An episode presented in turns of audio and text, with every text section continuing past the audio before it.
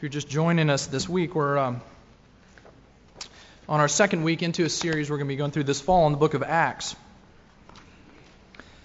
And throughout this series, we're going to be um, talking about the mission of God, about how God's mission is, first of all, a mission to us, and it's also a mission through us to the world around us. We're going to be looking at that and the implications of that for our, ourselves personally and for our church over the coming months. And this morning, we're going to be in uh, Acts chapter 1, verses 6 through 11. Let's pray together and then we'll uh, take a look at this text. Let's pray. Father, we ask that you would open up this text to us. Um, it, is, it is your word to us. Would you do your work by your Spirit of using it to form us and change us, to instruct us, to warm our hearts, to remind us of the goodness of the gospel? Would you bring those things alive for us even right now? And we ask this in Jesus' name. Amen. Okay, Acts chapter 1, verses 6 through 11. If you happen to be using one of the Pew Bibles, you'll find this on page 909. so when they had come together, these are the apostles, they asked him, Jesus, Lord, will you at this time restore the kingdom to Israel? And he said to them, it's not for you to know the times or seasons that the Father has fixed by his own authority, but you will receive power when the Holy Spirit has come upon you. You will be my witnesses in Jerusalem and in all Judea and Samaria and to the end of the earth. And when he had said these things, as they were looking on, he was lifted up, and a cloud took him out of their sight. And while they were gazing into heaven as he went, behold, two men stood by him in white robes, and said, Men of Galilee, why do you stand looking into heaven? This Jesus, who is taken up from you into heaven, will come in the same way that you saw him go into heaven. We're going to stop there. We're going to take a look at this text this morning, and we're, we're going to see that this is just one of the pivotal, pivotal texts of the book of Acts. And in fact, it's one of the pivotal texts of the entire New Testament because in these verses we see that Jesus gives uh, his followers a mission. He gives us a mission. And it can be summed up this way it's the words that Jesus, is, Jesus uses here that he's given us a mission, and it's to be his witnesses in the world. So we're going to talk about that this morning. We're going to look at three things about being witnesses in this world. First, we're going to look at our aptitude for the mission of God, our part in the mission of God, and our power for the mission of God. Okay, our aptitude for it, for the mission of God, our part in it, and the, our power for the mission of God. Okay, first our aptitude. We find this in verse 6. Before we read that again, if you recall, Jesus has spent um, he spent three years with these disciples, investing his life in them. Um, they, they've they've traveled with him. They've heard him preach. They've seen him heal. And then, as we looked at last week, um, after Jesus' death and resurrection, he spends 40 days with them, talking to them about the kingdom of God, about God's great plan to bring salvation and healing and wholeness. So they've, they've, they've had three years plus 40 days of serious, intense uh, instruction and, and um, time with Jesus talking about these things. And then we get to verse 6. Here's what they ask. So when they'd come together, they asked him, Lord, will you at this time restore the kingdom to Israel? Jesus is about to give them their marching orders. He's about to give them their sense of mission. Before he can get to them, they ask him this question. Um, it was not a good question. John Calvin said about this question, he said, You read this question, and there are almost as many errors in it as there are words. Uh, because they ask him this question Lord, at this time you're going to restore the kingdom to Israel. And again, this is the kingdom talk that Jesus has been pouring into their lives and they get it wrong. Now, some of you, if you are, live in close proximity to small children, you, you, have some indication of what you, you, know what this is like, where where your child asks where you're going, and we're going to the grocery store. Why are we going to the grocery store? Well, because once again we've run out of food, so we're going to go to the grocery store, and then we're going to go. Five minutes later, you know, where are we going? Where we're going, we're going to the grocery store. But but why? Well, because we're still out of food. Um, you know, you, you ask this question and, and, and they come right back around to it. Or maybe you found this, you, have been reading a book, um, I remember this well. I still experience it. You're a student, you're reading a book, you're studying for an exam, and you've, you've, you realize you've gone 10 pages and you have no idea. You don't even know what the book is that you're holding in your hand. You, have, you don't know what you're reading. You've just read it, and you, you come back again and you ask this, what? Don't even know what I'm doing here. And that's exactly what's happening with these. Um, disciples because though they have been told about the mission of God, in this very question they, they betray that they really do not understand the mission of God. Okay, and they misunderstand several things about it. Again, this mission of God, of God's bringing His salvation to the world, of Him extending His kingdom. And they asked this question, which we, and we talked about the kingdom last week, but they asked this question: You're going to bring your kingdom now to Israel? And they, they understand, misunderstand several things. They, they misunderstand the nature of God's kingdom. Okay, it's they think it's, it's only to ethnic Israel. They, they don't get it yet. And they misunderstand the timing of God's kingdom. Are you bringing it right now in all its fullness? And they misunderstand the dynamic of the kingdom. Um, how is it going to be brought in? Is it going to come in, as their assumption would be, through great force, through God doing something cataclysmic? Is it going to happen today? Is he going to come in and defeat the Romans today and liberate us? Uh, but for them, they, they misunderstand and these are the people you would think would get it right. I mean, they're the ones that have had the training and they still don't get it. What was Jesus thinking when he heard this? I've spent three years with you. We spent 40 days going over this, guys. You know? Um, but what's unbelievable here is that Jesus, as he's getting ready to, in the rest of our passages, we'll see, as he's getting ready to ascend to heaven he, he's leaving them with this mission, and they don't get it, and he leaves anyway. Like he doesn't even delay his flight. Just, okay, whoa, whoa. we got, okay, let, let's go back to the basics for a minute. Then I'm going to leave. Okay, that, let's, let's have a little review session. He doesn't, he doesn't do that. In fact, he doesn't seem to be put off by their um, lack of understanding at all. He doesn't extend his trip to solve the very apparent personnel problem that's happening here on the ground for the mission of God. And I think part of what's going on here is that Jesus knows something that we don't know. And here's what he knows uh, Jesus knows that these guys are not the A team. Okay? They're not the first string. Uh, they're not the first round draft pick. They're not the go to guys. These are not the winners. These are not the ones that he was counting on to get the thing done. Y'all remember, some of you will remember this, uh, the movie The Bad News Bears. There's been actually a remake, but the original version, Walter Matthau and Bad News Bears, it's this, this team of little league baseball players that are terrible. Uh, this coach who's this recovering alcoholic comes and takes over the team, and they can't they can't even make a play. They're they're horrible. And of course, you know, and we'll come back to this. You know, they, the season turns around, yada yada yada. But it starts out with this team that just can't get it together. The Bad News Bears.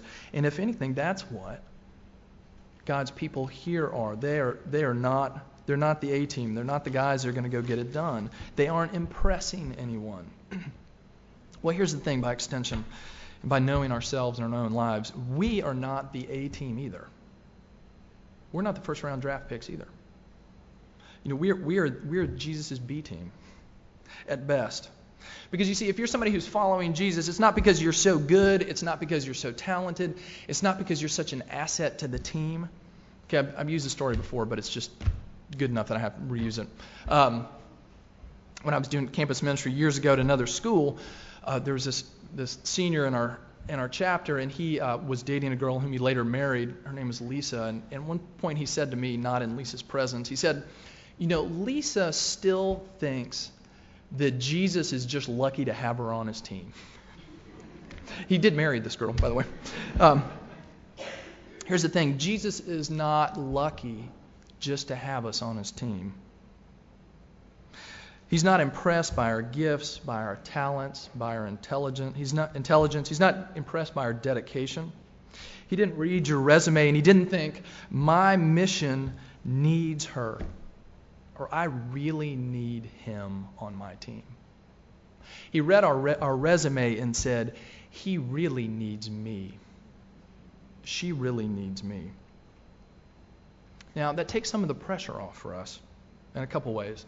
One, if you think you are the A team, and a lot of us do a lot of the time, myself included, what does it do? It humbles us. We are not the A team we thought we were.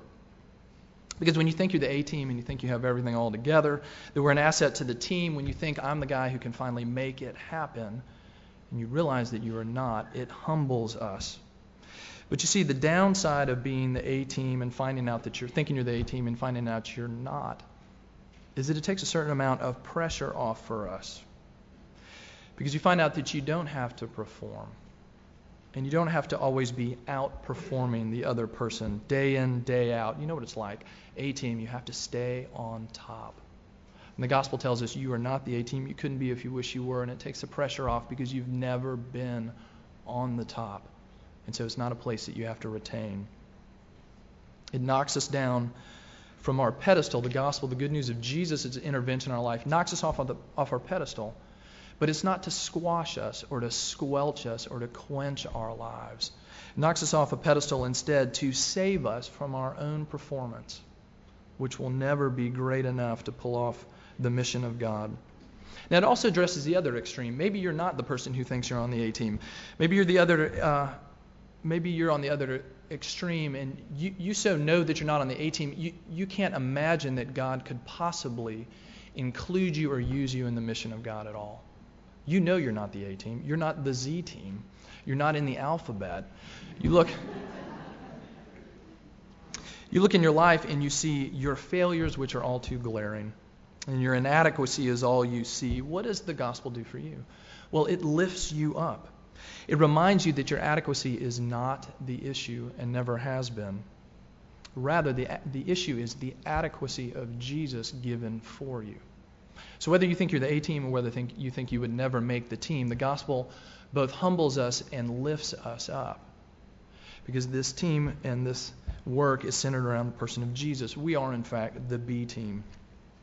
Okay, now the second thing that shows us not only our aptitude for the mission, which is not very promising, but also our part in the mission. Look at verse 8. you will receive power when the Holy Spirit has come upon you, and you will be my witnesses in Jerusalem and in all Judea and Samaria and to the end of the earth. Our part in the mission of God is to be witnesses. Our part in the mission of God is to be witnesses, not warriors or mystics. Okay, and I'll explain those terms in a minute. But our job, our part in this mission is to be witnesses. Witnesses, people who are a part of this plan that God has given to us, witnesses are people that have uh, that are marked by two things. And the first thing is a knowledge of what Jesus has done. Okay, witnesses have something to, t- to tell. Knowledge about what Jesus has done. If you're to look back, feel free to flip back or, or, just listen. But in Luke 24, at the very end of, of Luke, we have another version of this speech by the same author. Luke's talking about the same the same ascension moment both at the end of Luke and the beginning of Acts, but he sort of tells the story a little bit differently. In Luke chapter 24, starting at verse 46, here's what he says to the disciples Thus it is written that the Christ should suffer and on the third day rise from the dead, and that repentance and forgiveness of sins should be proclaimed in his name to all nations, beginning from Jerusalem. You are my witnesses of these things. Repentance and forgiveness of sins the very dynamics of the gospel. What's he saying? That witnesses are people who have a knowledge of what God has done. That he has come in the flesh, in the person of Jesus, to rescue people who could not save themselves. He died an atoning sacrificial death to wipe away the sins, the shortcoming, the outright rebellion of people who were never looking for him to begin with. God came to do that for us. Witnesses are people who have a knowledge of this. They know the ins and outs of what Jesus has come to do for us. Because it means that if we're going to participate in the mission of God, we have to know that we are people with a message to share. Now, this is good news, and we need to know the ins and outs of the good news, but that's, that's, not, that's not all there is to it. Witnesses are not simply people who are marked by a knowledge of what God has done, but they're people who have a personal experience of what God has done. Okay? This morning, as I was searching the web for this particular uh, sermon illustration, I looked up Mongolia. Okay, you want to hear about Mongolia? Excuse me, I need some water. My whole family's got a cough right now. We have a family cough recipe, but I wouldn't have been able to preach, so I've got water. So I'm looking up Mongolia, and I find the CIA's page on facts about Mongolia. Now I'm certain that because I clicked on that, that uh, Homeland Security is going to have my email address forever. But I looked on the CIA page from Mongolia, and here's what I learned. Uh, Mongolia is in northern Asia. It borders China and Russia, slightly smaller than Alaska. Has a desert climate. It has its natural resources include oil, copper, tungsten, tin, nickel, and silver and its population is just, just shy of 3 million people. It's Mongolia. Okay, it's, it's one thing to read and hear somebody tell you secondhand the facts about a country. Okay, but that's not, very few of you feel moved to go buy a ticket to Mongolia. They have tungsten there. Um, because it's one thing simply to hear about the facts, and it's another thing to experience them through the lens of someone who has seen it and been there. Now, I have, excuse me, a couple shows that I like to watch on PBS, True Confessions. Uh, Antique Roadshow. I love Antique Roadshow. The other sort of dorky show that I like are the travel shows. Okay, you guys seen Rick Steves? Okay, he's you know one of the he's the the, the great travel guy that takes you around Europe on five dollars a day with the pocket protector and like that's that's Rick Steves. But it's great because he takes you on all the ins and outs of Europe and you get to see what it's like and you think, well, if Rick Steves could go do that, I mean, I could I could go do that. There is, however, another travel uh, another travel program. For those of you that remember, uh, Lonely Planet. Okay, the guys on Lonely Planet, they go to all the out of the way places. They go to the places you would never imagine going. And I saw the episode where the guy went to Mongolia. So he's got his backpack on and he's, you know, he's hiking across the, you know, rugged terrain and and he runs into this group of nomadic Mongolians uh, with the big furry hats and the whole bit. They invite him, unbelievable welcoming and unbelievable hospitality. And they invite him into these, you know, skin tents. And so he's out there with the nomads, and they have this feast for him as this, as this honored foreign guest. And so they kill the lamb and they cook it on the spit and, and the whole bit. And so they have this, they share this meal. And then as the honored guest, he gets the choice part of the meal. And they pass him the eyeballs. And because he was being honored in another culture. So I watched this movie. Oh, I watched the show Lonely Planet about Mongolia, and you you see this guy experiencing just this amazing country and these unbelievably hospitable, totally foreign to Williamsburg people, and you think, wow, Mongolia, because there is a difference between reading on the web the facts of the natural resources of Mongolia and hearing about Mongolia from someone who has been there, experiencing it, and showing it to you. You listen to this guide and you think that person has been there. They are passionate about this. They know of what they speak, and it opens it up to you in an entirely different way. And that's what's going on with, with these men right here. Jesus is specifically speaking to the apostles. These were 12, now with the um, absence of Judas, these 11 men who are Jesus' designated representatives, they're supposed to go be witnesses of the things that they have seen. They've heard Jesus, Jesus teach, they've seen him heal, they saw his resurrection. They're the ones that were there when he ate with them in his resurrected body. They have seen all of these things, and he's commissioning them to go be witnesses. Now, one of the things you'll see as we go through the book of Acts is that as these people begin to witness, and as the Holy Spirit comes on them, which is something we're going to talk about next week, that as they witness to others, those people become witnesses themselves. If it were simply a matter of these 11 men taking the message of Jesus to the world, it would not have gotten very far past the first century Judea. But we know what has happened worldwide and through the years as God continues to build his kingdom because when God comes to us, and empowers us with the Spirit, we become witnesses. So it's given originally to these 11 apostles, and by extension, it's for the whole church, for everyone who follows Jesus. He calls us to be witnesses, witnesses who, who have a knowledge of the facts of the death and resurrection of Jesus. And we are called into this ourselves. Um, and that means that we too are going to have to be people that experience Jesus ourselves. You have not seeing the physical resurrected body of Jesus like these people have. Uh, but you are someone, if you are someone who's following Jesus, who has had an experience of Jesus coming into your life. Okay, that's just part of the very definition of being a Christian. That Christ comes to us, brings us new life, and begins his long, slow work of actually changing our lives. If you are someone following Jesus, you have had a personal experience of Jesus. But the question is, have we, have we really embraced that? And has the mission that that entails really captured our hearts.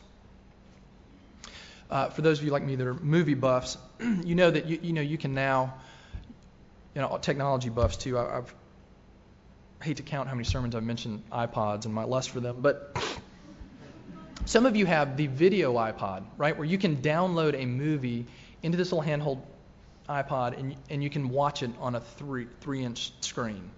Um, okay, and that's that's cool, sort of. But I mean, think about it for a second. You're you're watching this amazing movie on a on a three inch screen. Okay, now our experience of the mission of God for many of us is like taking this incredible story and watching it on the video iPod, and we're, we're holding it out here. Or maybe somebody's got it for us on the other end of the room, and, and, and you're looking at this this small screen, seeing this story play out, and you can you can sort of make out the characters, and you kind of get a sense of. I mean, Lord of the Rings on a three-inch screen from arm's length. Give me, give me, give me a break, right? But you you get a you get a sense of what's going on.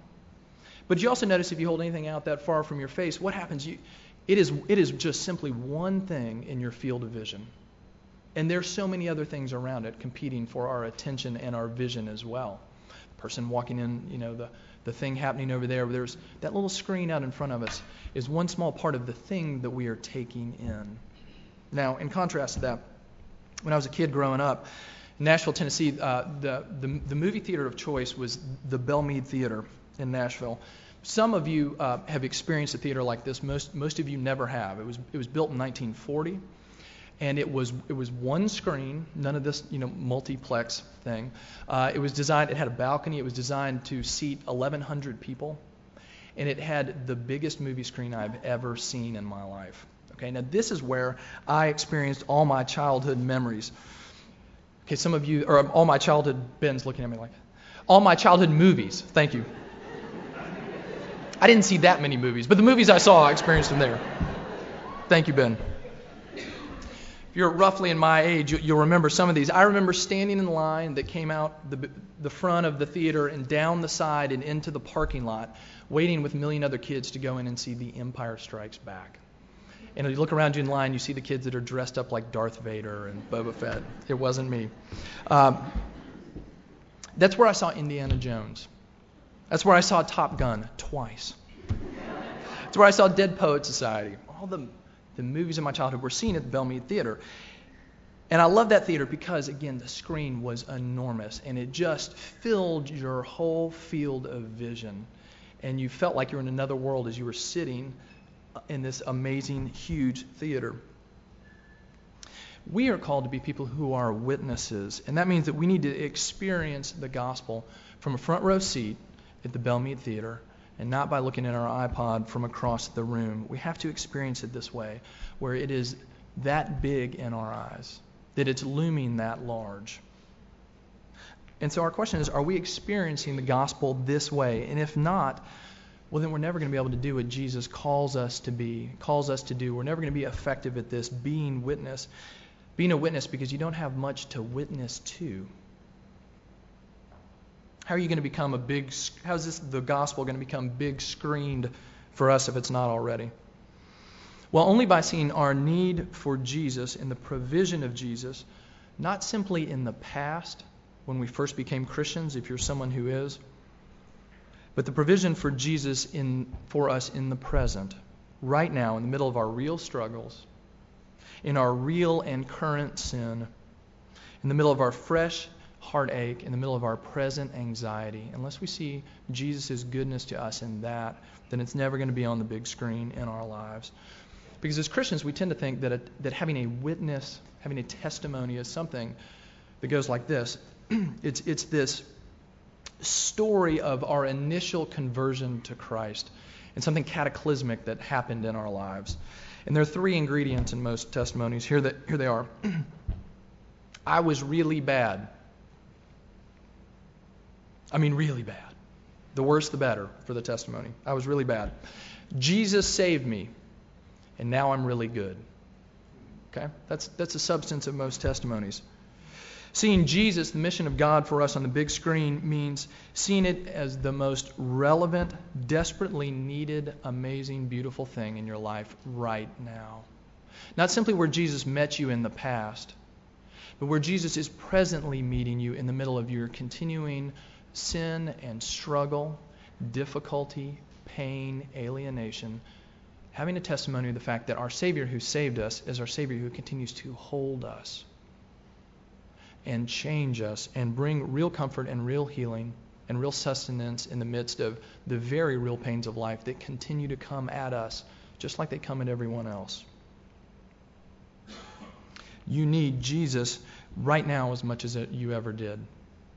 You need him right now as much as you did the week before you first came to faith, even if you had the dramatic testimony.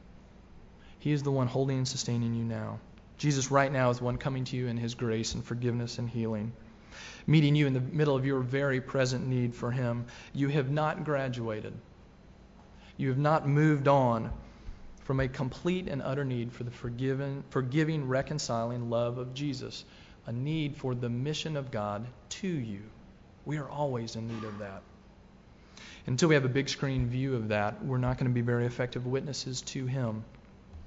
So he calls us to be witnesses, but there are two things he calls us not to be, just briefly. First, he calls us not to be he calls us to be witnesses, not warriors. And warriors are what the disciples wanted to be. That was their knee-jerk reaction. When are you going to bring the kingdom back to Israel? When are you going to defeat all our enemies?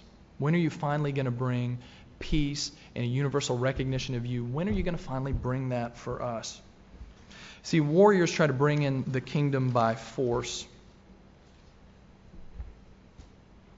Will you at this time restore the kingdom to Israel? Will you at this time come and finally win the culture wars for us? Here's what John Stott says about the, the kingdom and its spread. The kingdom is spread by witnesses, not by soldiers, through a gospel of peace, not a declaration of war, and by the work of the Spirit, not by force of arms, political intrigue, or revolutionary violence. Not warriors, but witnesses. And if you know a little Greek, you know the, the word, the Greek word for witnesses, is the very word from, from which we get the word martyr in all its connotations. Because those who participate in the reality of God's kingdom by their faithful, loving, strong witness, but not by war, will be witnesses. Because warriors kill for a kingdom, but witnesses, again, also martyrs, are willing, when necessary, not to kill for a kingdom, but to die for one. And Jesus came to make us witnesses, not warriors, but also not mystics. Whereas warriors try to bring the kingdom by force, Mystics are those who retreat to this privatized corner of the kingdom where it can all be all about me and Jesus. They don't want to force the kingdom on anyone. In fact, they don't really commit themselves to the mission of the kingdom at all. It's just about me and Jesus. It's this privatized religious, spiritual experience. But the text doesn't let us land here either. Look at verses 10 and 11. As Jesus ascends into heaven, while they were gazing into heaven as he went, behold, two men stood by them in white robes said, Men of Galilee, why do you stand looking into heaven? This Jesus who is taken up from you into heaven will come in the same way that you saw him go into heaven. Jesus ascends, and what happens? There they are, staring in wonder up into the heavens, frozen in place. And these two angels, which is what these were, appear to them and say, What are y'all doing? He just left and he's coming back. And right now you have a, you have a mission. Your life is not going to be spent gazing into the heavens, simply waiting for his return, but by knowing him by engaging in the mission which he has given you, to be his witnesses in the world. So he calls us to be witnesses, not warriors or mystics. But then, just briefly, the third thing about this passage, we also see um, not only our aptitude for the mission and our part in the mission, but our, but our power for the mission of God. Look at verses 8 through 12. You will receive power when the Holy Spirit has come upon you, and you will be my witnesses in Jerusalem and Judea and Samaria to the ends of the earth. What happens here? This is one of the most bizarre things in the Bible. Okay, these they've been spending time with Jesus, and they come out to the spot, and Jesus gives them this, this, these final marching orders, this, this command to go be witnesses. And then um, Jesus rises up into the, into the clouds and is gone. And it, it's hard when you picture that not to see some sort of strangely caricatured version of Jesus standing on this little cloud and sort of floating up into the sky. Um, but here's one of the things it would have meant to them. They would have likely thought back to pictures of the glorious Son of Man in the book of Daniel, who is seen riding on the clouds in glory. This is a picture of God's majesty, of Jesus' majesty as he ascends to heaven, not so that he can simply disappear from the world, but so that he can take his rightful place at the right hand of the Father as our seated, reigning King. That's what happens when they see Jesus ascend to heaven. Our power for the mission of God is two things, and one of it is that our King is reigning in heaven. The last thing they see of Jesus is him ascending to his place the right hand of the Father, and that is good news for us. Because it means that our Savior is still very much at work. The King is, in fact, on his throne, and so we can have great assurance and comfort confidence in this mission that he sends us out on because our King, the one who guides our mission and upholds us, is even now reigning. And as we see, we are promised that he is, in fact, going to come back. But not only do we have a reigning king that provides the power for our mission, we also see here that he doesn't leave us alone in any sense at all. He says, Wait here until you receive the promise of the Father, which is the Holy Spirit. Now, we're going to talk about the Holy Spirit a lot next week. But Jesus makes it very clear for them that, and he uses this word, that their power to be witnesses comes from the Holy Spirit. Can you remember our story about the Bad News Bears and the apostles and the B team and, and we're the Bad News Bears? Well, what begins to happen in, in the movie The Bad News Bears is they, they start to, they get a couple actually good, though misfit players on their team, and the coach kind of turns things around, and they begin to win games. In fact, they become this incredible all star team. And one of the impressions you're left with when you watch the Bad News Bears or, or any movie of this, in every other sports movie about the down and out team that's no good that turns it around, what do you learn in the end? That they are champions and that they had it in them all along. And the gospel says no. We're not the bad news bears in that sense. The bad news bears had it in them all along. And Jesus makes it emphatically clear that we don't. When he says we're the B team, he really means it. And he doesn't say you're going to accomplish this mission by discovering yourself, by good teamwork, by digging down deep. Says the only way you're going to accomplish this mission is if I give you power for it in the person of the Holy Spirit. You are such the B team, there is no hope for you aside from the ongoing empowering work of the Holy Spirit at work in our lives. And that, the good news is, is exactly what Jesus promises us. We never get to be the A team. We never get that. We serve a reigning king who, this passage tells us, gives us the power to actually go and witness to the world about the death and resurrection and life of Jesus Christ because he empowers us by his very own Spirit. If we're going to be people who are going to step into that, we're going to need to be people who are willing not to be the A team. And we're going to need to be people who, more and more over time, are putting away our iPods and gaining a big screen view of the grace of God at work now in the middle of our lives and our desperate need for that and the abundant provision of Jesus for us now. If you see that, you will have something to give witness to. Not the small screen Jesus, but the enormous, reigning, all sufficient Christ who is sufficient for you and is sufficient for me and is sufficient for those who are lost and do not know Jesus. And we're going to be able to do this, and we're going to be able to step into this and watch God work because of the power of the Spirit. But we are people with a mission. May we be people who encourage each other in this mission and step into it faithfully. Let's pray. Father, we thank you that you give us the unbelievable and certainly undeserved privilege of participating in your mission to save this world.